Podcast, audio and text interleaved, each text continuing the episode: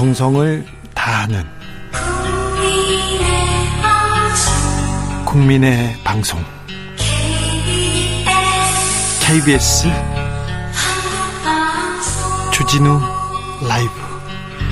그냥 그렇다고요.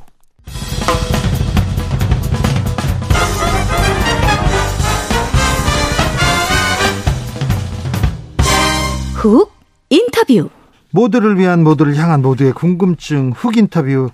폭우가 쏟아지는데 윤석열 정부의 위기 대처 능력, 대통령실의 해명, 연일 논란 낳고 있습니다. 대통령실에서는 야당의 악의적인 프레임이다, 이렇게 정부 홍보 기능을 이렇게 강화하겠다고 밝혔는데 과연 홍보가 문제였을까요? 한번 쭉 살펴보겠습니다. 탁현민 전 청와대 의전비서관, 안녕하세요. 네, 안녕하세요. 네, 비 피해 없으시고요? 예, 비 피해 없고, 네. 뭐 저는 제주도에 계속 있기 때문에, 네. 사실은 제주도는 지금 맑은 상태로 알고 있는데, 네. 서울로 올라오는 바람에 비를 엄청 겪게 되네요. 그러니까요. 네. 비를 몰고 온 건 아닌데. 네.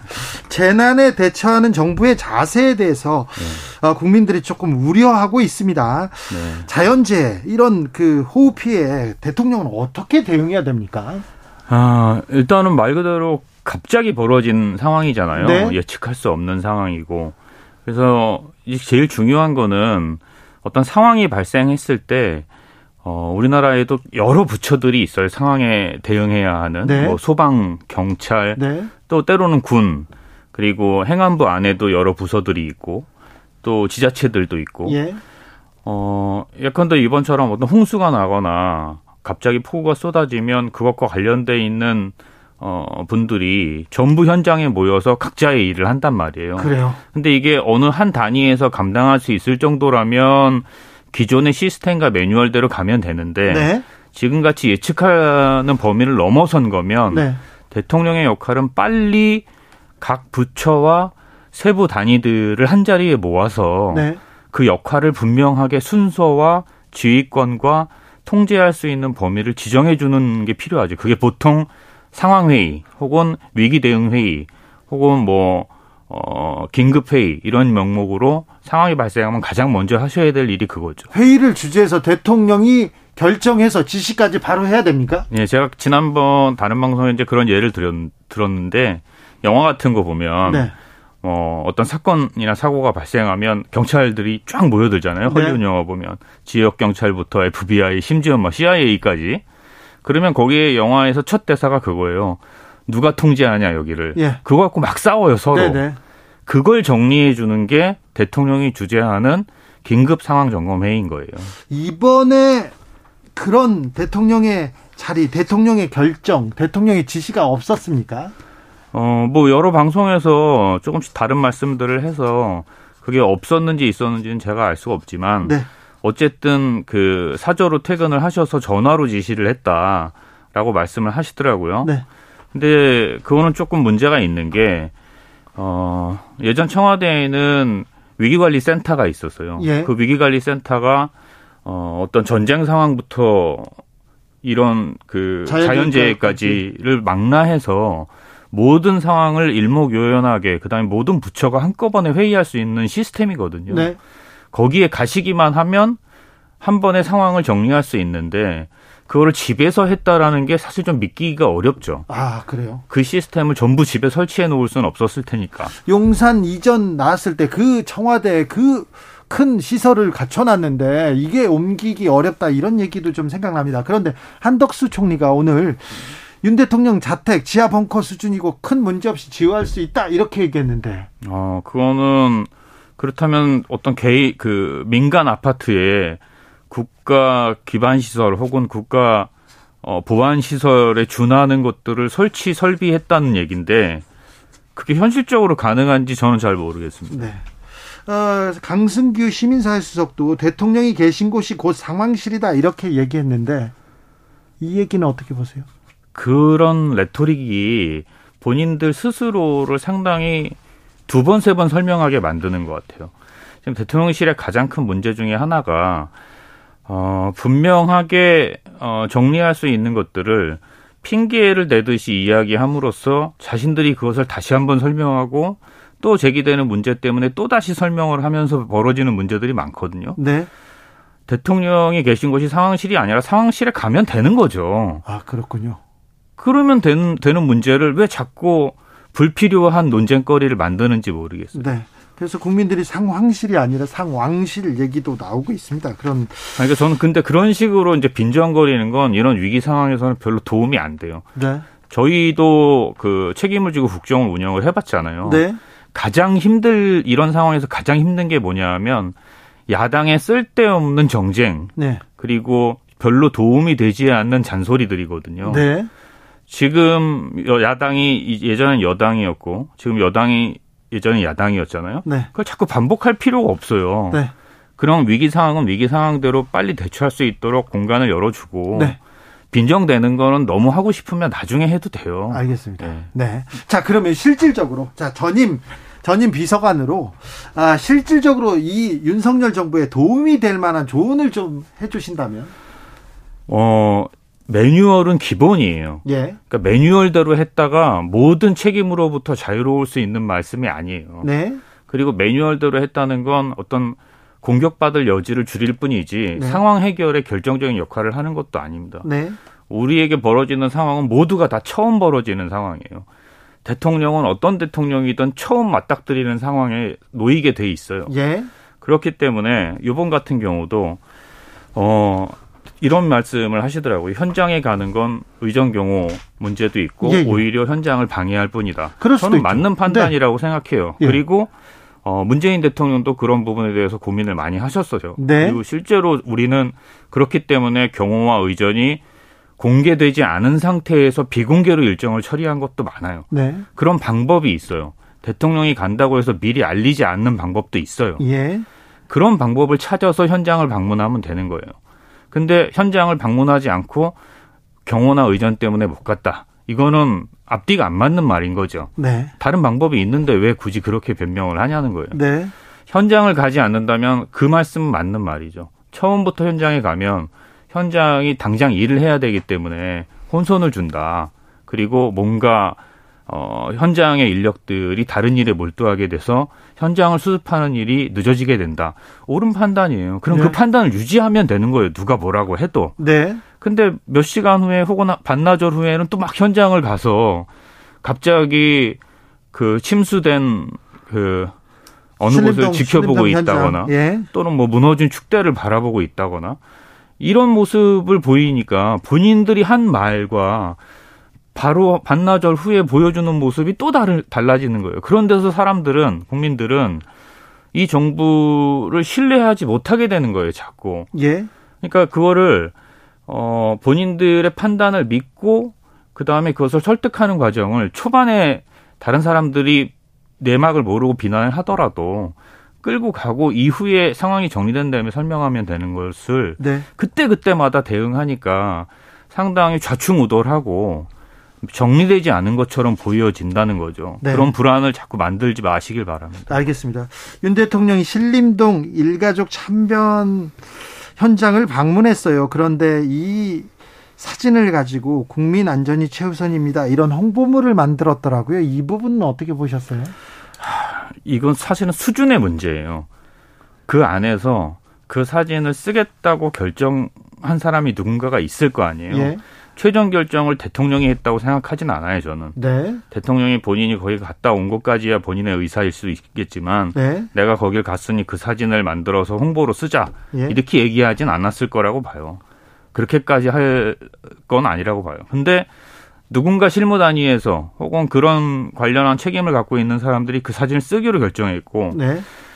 어, 대통령실 안에도 여러 다른 부처들이나 다른 고려를 하는 부서들이 있을 텐데 그 모든 부서 거기에 대한 아무 문제인식 없이, 문제의식 없이 그걸 공개하는 데까지 일사천리로 진행이 됐다는 게 문제인 거죠. 네. 그게 시스템이 부재한 거고 그게 감성, 그러니까 국민들의 감성과 괴리되어 있는 거고 어, 더 본질적으로는 재난을 대하는 국가의 태도에 심각한 의문을 제기하게끔 만들어 놓는 결과를 만들어 버린 거죠. 네.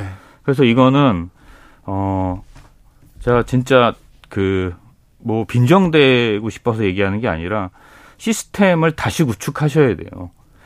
사진을 찍는 사람, 그다음에 거기에 메시지를 담는 사람, 그거를 언제 노출시킬지를 결정하는 사람, 그다음에 노출시켰을 때 어떤 부연을, 부연의 설명을 하, 해야 할지를 결정하는 사람들을 다시 구성하셔야 될 정도로 큰 문제예요. 네. 이런 문제가 계속 되풀이 될 거예요. 만약에 그대로 두시면. 네. 어, 윤 대통령도 이 부분에 대해서 좀 걱정과 우려가 있는 것 같아요. 휴가 중에 홍보기획비서관을 이렇게 임명했습니다. 그리고 또 어, 당에 있는 대변인을 어, 대변인실로 또 모셔가기도 했는데 홍보가 문제입니까? 그러니까 이제 그런 식의 말들을 저도 많이 전해 듣는데 윤석열 정부의 홍보가 문제다. 어, 그러나 홍보는 정말 마지막에 보여주는 데코레이션 같은 거라고 네. 봐요. 예.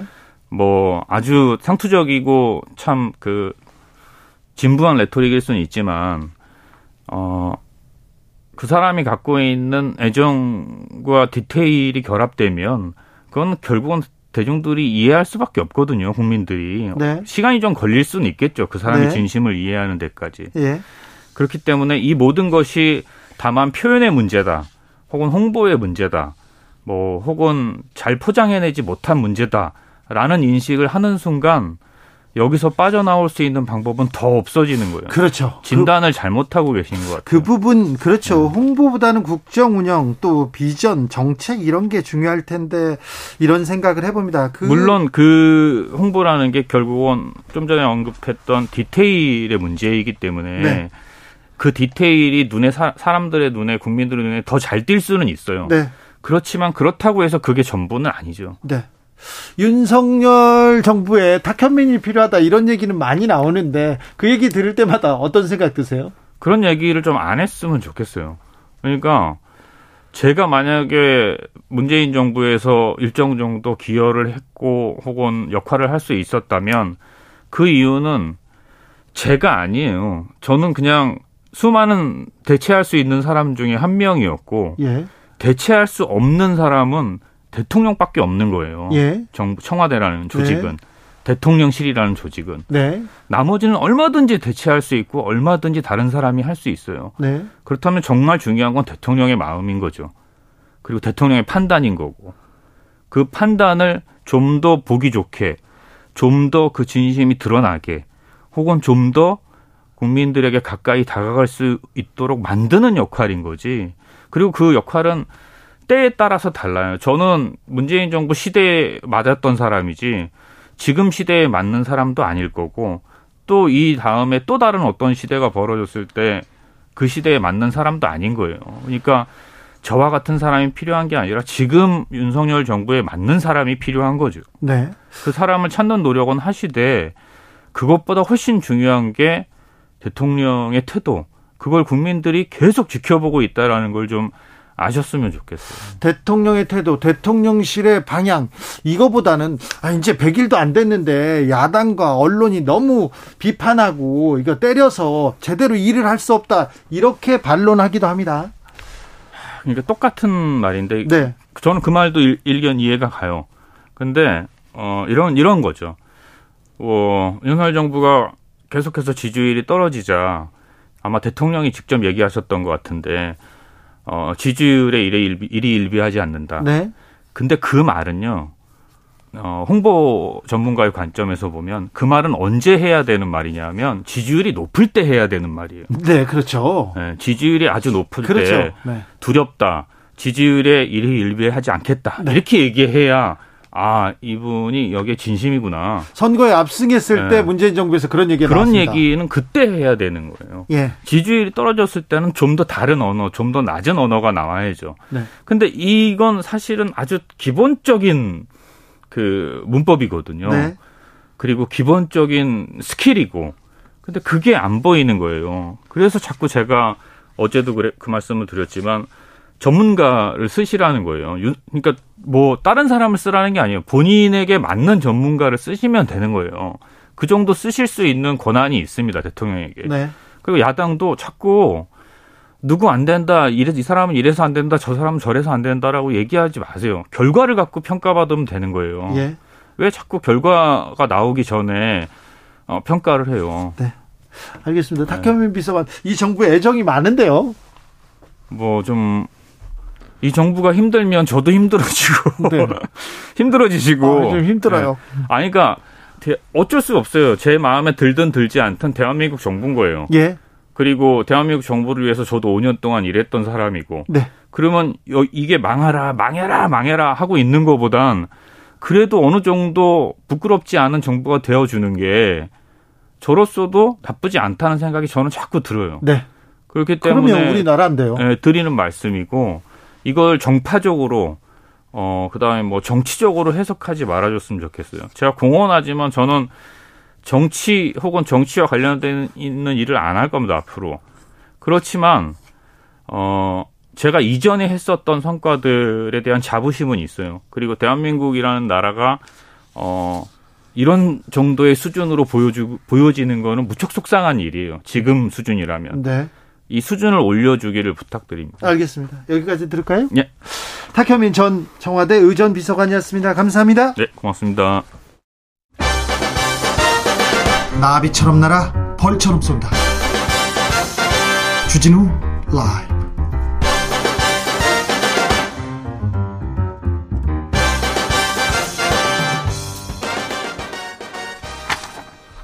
훅 인터뷰 이어가겠습니다. 이번에는 민주당 전당대회 현장으로 갑니다. 이대명이다, 뭐 확대명이다 이런 얘기가 나오고 있습니다. 아, 박용진, 강훈식 두 분 단일화해야 된다, 결단할 때가 왔다 이런 얘기도 나오고 있습니다.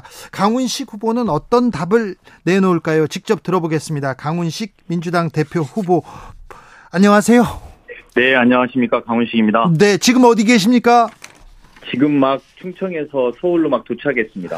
자, 이번 당권, 그러니까 대표 경선에서 강훈식 바람이 불 것이다 예상하는 사람들이 많았습니다. 그런데 잠잠합니다. 네, 아무래도 어, 지금 뭐 홍수 수해도 나고 이래서 예. 민주당 전당대회 자체에 대한 관심이 많이 꺾인 것도 사실인 것 같습니다. 네. 그런데 어대명, 확대명, 이 어대명이란 그 이런 바람이 너무 좀 거센 것 같습니다. 이 부분에 대해서 이 강훈식이 강훈식이 뚫고 나갈 뭘 뚫고 나가면서 보여줄 힘이 있으리라고 보이는데 어떤 어디에서 반전 포인트를 잡고 계신지요? 네, 사실은 두 분 후보분 두 분 다 훌륭하신 분들인데요. 그분들은 다 전국적으로 알려진 반면에 저는 아직 국민들에게 인지도가 없어서 제가 누구지? 저 젊은 친구는 누구야? 이런 정도 수준입니다. 하지만 네. 지난 주말의 연설과 또 각종 인터뷰를 통하면서 아, 민주당의 새로운 선택지가 있겠구나. 그리고 그런 선택지라면 지금 낮은 투표율이 저희가 투표율이 한 삼십구 퍼센트 정도 되거든요. 예. 육십 퍼센트에 투표하지 않은 권리당원들이 어, 강훈식이라는 선택지를 다시 한번 생각해봐야겠다라는 흐름들이 있으니까요. 투표율이 올라가고 판의 변화가 생기면 저에게도 새로운 흐름이 만들어질 수 있다 이런 기대감 갖고 있습니다. 자, 이대명, 어대명은 그렇다 치고요. 아, 지금 박용진으로는 드라마 쓰기가 힘들다. 강훈식이라면 가능하다 이렇게 생각하는 사람들이 많습니다. 그런데 그분들도 박용진과의 단일화가 우선 과제 아닌가 이렇게 생각하는 분들 많습니다. 박용진 의원이 단일화하자 이렇게 얘기를 했는데 어떤 판단하고 계십니까? 네. 무엇을 위한 단일화인가? 저는 이걸 먼저, 먼저 여쭤봐야 된다고 생각합니다. 네. 국민들이 볼 때 민주당의 두 후보가 단일화한다면 과연 무엇을 위해서 단일화하는 것인가? 그냥 단일화가 명분도 파괴력도 감동이 없다면 사실은 미래를 여는 데도 적합하지 않다. 저는 이렇게 생각합니다. 그래서 처음 이 논의가 있을 때부터 비전과 비전의 대결 그리고 비전과 비전의 만남을 통한 단일화여야 된다라고 입장을 내놨었는데요. 박용진 후보께서도 그 부분에 대한 이야기는 아직은 별로 없으신 것 같아서 반명 단일화만으로 민주당을 끌고 갈 수 있느냐 이 부분에 대해서 저는 회의적이기 때문에 오히려 이번 주 부울경 그리고 충청을 거치면서 제가 새로운 선택지 이미 부각되고 투표율 자체가 높아져서 파이와 파이가 커지면 뭐 그런 것들도 다시 이야기해봐야 되는 거 아닌가 이런 생각입니다. 의원님, 네, 어, 이번 어, 경선에서 이길 뭐. 승리하겠다는 생각이 크신 거죠? 완주가 아이, 목표는 아니죠? 아이, 그럼요. 그죠? 네. 그 단일화는 꼭 그 승리를 하기 위해서 꼭 필요한 조건은 아닙니까? 어, 꼭 필요한 조건, 그러니까 제가 말씀드린 것처럼 네. 본질적으로는 무엇을 위한 단일화이냐 이겁니다. 이기는 단일화가 되려면 비전과 비전이 만나야 됩니다. 네. 그냥 어, 우리는 이재명이 아니니까 둘이 합치자만으로는 저는 국민들을 설득하기 어렵다. 특히 구십칠 세대의 비전은 더욱더 그래야 된다고 생각합니다. 네, 알겠습니다. 자, 다, 앞으로 이 당내 경선에서 변수가 있을까요? 변수 있겠죠. 네. 뭘로 보겠습니까? 아마 저 강훈식이라고 생각합니다. 그냥 강훈식이 변수가 될 것이다. 지난주에 제가 오 퍼센트 정도의 득표율을 했습니다. 그렇죠. 생각보다 이번... 네, 예상보다 그 높지 않았어요. 근데 뭐 제가 예상으로 말씀하시면 제가 컷오프 때는 지지율이 영 점 구 퍼센트, 팔 퍼센트였던 후보였거든요. 아, 그래요? 그럼 엄청나게 네. 많이 올라왔군요. 컷오프를 지나면서 여덟 배 이렇게 올랐으니까요. 네. 앞으로 또 이 캠페인이 되면서 여덟 배 올라서 또 다른 이변을 만들어낼 수도 있다고 생각이 들고요. 네. 지난주에 오 퍼센트에서 이번에 부울경과 충청을 거치면서 얼마만큼 역전의 발판이 만들어지냐에 따라서 네. 민주당 전당대회를 좀 힘있게 좀 새롭게 열어갈 수 있는 판을 만들 수 있다 이런 생각을 하고 있습니다. 자, 그 강훈식이 당대표가 되면 민주당은 어떻게 달라질까요?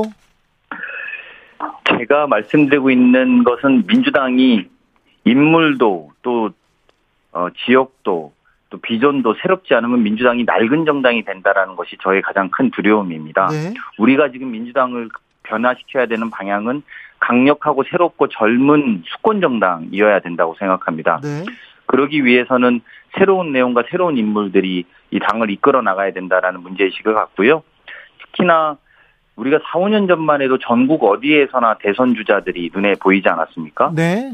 근데 지금은 대선 주자가 거의 눈에 보이지 않습니다. 그래요. 예, 한두 분의 대선 주자만으로 우리 민주당을 끌고 나갈 수는 없습니다. 특히 이 년 후에 총선도 그렇고 어, 사 년 후에 지방선거 그리고 오 년 후에 정권 교체를 위해서라도 우리가 오 년 전만 생각해도 경남의 김경수, 대구 경북의 김부겸, 충청의 안희정, 서울의 박원순 전국 방방곡곡에 있었거든요. 그렇죠.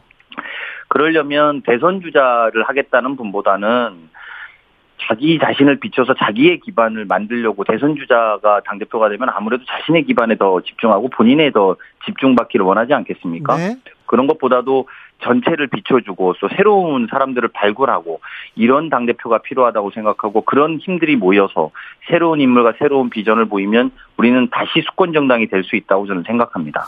이재명만 보여요 이렇게 얘기하는 사람들이 많고요. 이재명 후보는 사법 리스크 있고 지금 당원 개정도 이재명 후보한테 유리한 쪽으로 이거 개정하려고 하는 거 아니냐 이런 얘기도 있습니다. 의원님께서는 어떤 입장이신지요?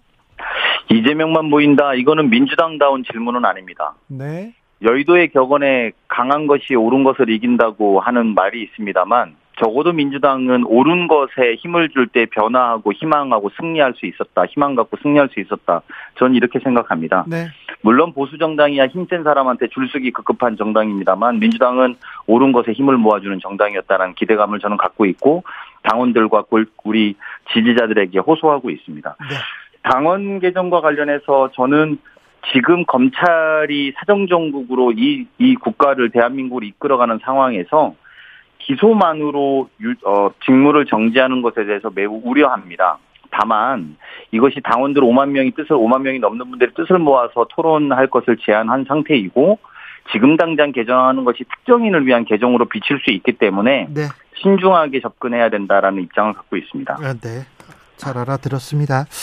자, 민주당이 더 나은 정치, 더 나은 비전을 보여줘야 되는데 보여주지 못하고 있다. 이런 우려도 있습니다. 이 부분은 어떻게 돌파하실 겁니까?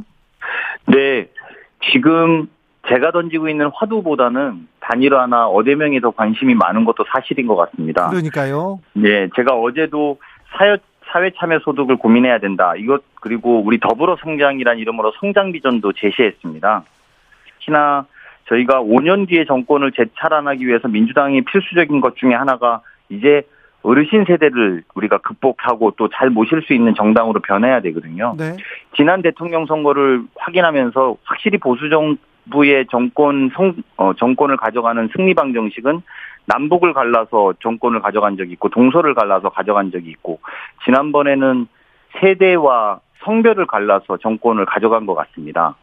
그리고 반대로 민주당이 승리했던 것도 남북을 화해시키고 동서를 화해시키고 이제 세대와 성별을 남녀를 우리가 통합시키고 또는 극복할 때 화해시킬 때 우리가 승리할 수 있다고 생각합니다. 그런 비전들을 차분히 하나하나씩 풀어나갈 계획입니다. 네, 윤석열 정부의 실정, 무능 지적 네, 잘 알겠는데 그거 말고 민주당의 비전, 정책을 더 많이 보여주십시오. 네, 그렇게 하겠습니다. 여기까지 들을까요?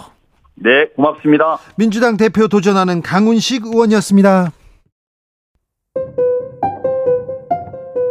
정치 피로, 사건 사고로 인한 피로, 고달픈 일상에서 오는 피로. 오늘 시사하셨습니까? 경험해보세요. 들은 날과 안 들은 날의 차이.